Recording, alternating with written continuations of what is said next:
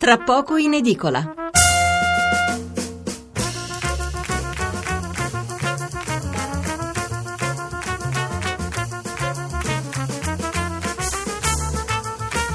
Buonasera da Stefano Mensurati e benvenuti all'ascolto di Tra poco in edicola, la rassegna stampa notturna di Radio 1. 800 05 05 78 il numero verde per intervenire in diretta, 335 699 29 49 il numero per mandarci un sms. È sempre l'America a dominare le prime pagine, anche quelle di sabato 12 novembre. In evidenza il giudizio sprezzante di Juncker su Trump, poi l'altolà del nuovo presidente Obama, questa è la vigilia del suo ultimo viaggio in Europa, non prende iniziative o impegni che poi potrebbero essere cancellati fra poche settimane, li ha lasciati intendere. E ancora c'è il dibattito sulla novità positiva o al contrario sul pericolo per il mondo, a seconda dei punti di vista rappresentato dall'esito delle elezioni. Per il resto eh, torna a trovare molto spazio il dibattito sul referendum e si riparla anche dei terremotati e noi la nostra scaletta di questa sera l'abbiamo costruita con la mente a un anno fa. Eh, se infatti a partire dall'una e un quarto circa parleremo di Trump, fra poco invece dedicheremo ampio spazio al ricordo di quello che è successo a Parigi il 13 novembre del 2015 quest'anno eh, capiterà di domenica, ecco perché abbiamo anticipato l'argomento, ma eh, allora era un venerdì sera proprio come oggi e a tra poco in edicola avevamo preparato una puntata tranquilla di fine settimana, non ricordo neanche bene su quale argomento, eh, credo volessimo parlare di alimentazione e di Made in Italy. E poi sono incominciate ad arrivare le prime notizie di agenzia confuse e frammentarie. A Parigi è in corso uno scontro a fuoco probabilmente si tratta di terrorismo, forse sono stati presi degli ostaggi. Ci sono state delle esplosioni, una vicino allo stadio, anzi no, una bomba è esplosa da un'altra parte, o chi lo sa, forse si tratta di due attacchi diversi, insomma, grande confusione, c'è stata poi una strage al bar, ci sono dei terroristi in un teatro.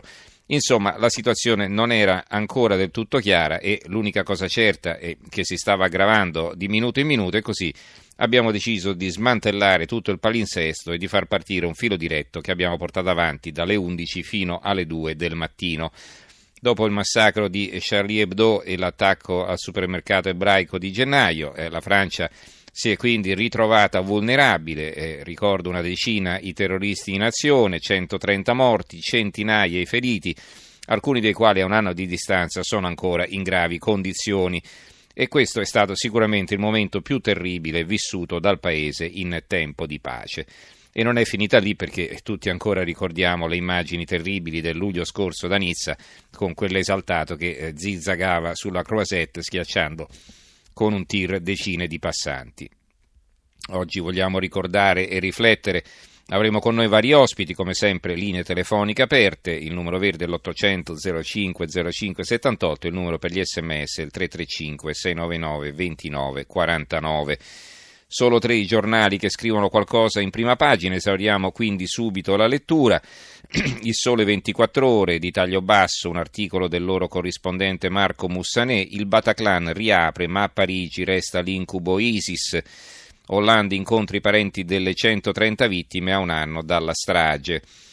Scrive Mussanè, la data ormai consegnata alla memoria collettiva, quello che pian piano eh, slitterà dalle code della cronaca alle pagine buie della storia, è il 13 novembre, il giorno terribile della peggiore strage in Francia dai tempi della seconda guerra mondiale ma quella che molti francesi, soprattutto molti parigini, si porteranno appresso nei loro ricordi personali, negli occhi, nei cuori, sulla pelle, il 14 di novembre, quando in un sabato mattina grigio e spettrale, in una città incredibilmente silenziosa, sono piano piano usciti di casa per recarsi in laica e spontanea processione sui luoghi dei massacri.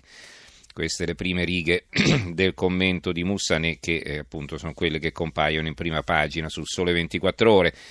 Il piccolo di Trieste riapre il Bataclan allo Stato islamico a un passo dalla fine, il commento di Gigi Riva. E, e veramente qui ci sono poche righe, si deve commemorare naturalmente, si dice sempre per non dimenticare, come potremo del resto canteremo la Marsigliese. Ecco, queste sono le uniche righe che compaiono in prima pagina. Infine il fatto quotidiano, al Bataclan ora la musica batte i jihadisti un anno dopo, e ancora caos continuo, intelligence francese, ancora troppi buchi, quindi anche si riflette sulle polemiche che poi accompagnarono eh, i giorni successivi non solo alla strage del 13 novembre ma anche alle stragi di Nizza e di Charlie Hebdo. Allora, eh, fra gli ospiti che abbiamo trovato nei giorni successivi c'è anche un italiano che era all'interno del teatro Bataclan dove i terroristi ricorderete, hanno fatto in sostanza il tiro a segno contro la folla in difesa. Tra le vittime anche una nostra connazionale della quale, della quale parleremo dopo l'una, la giovane veneziana Valeria Solesin.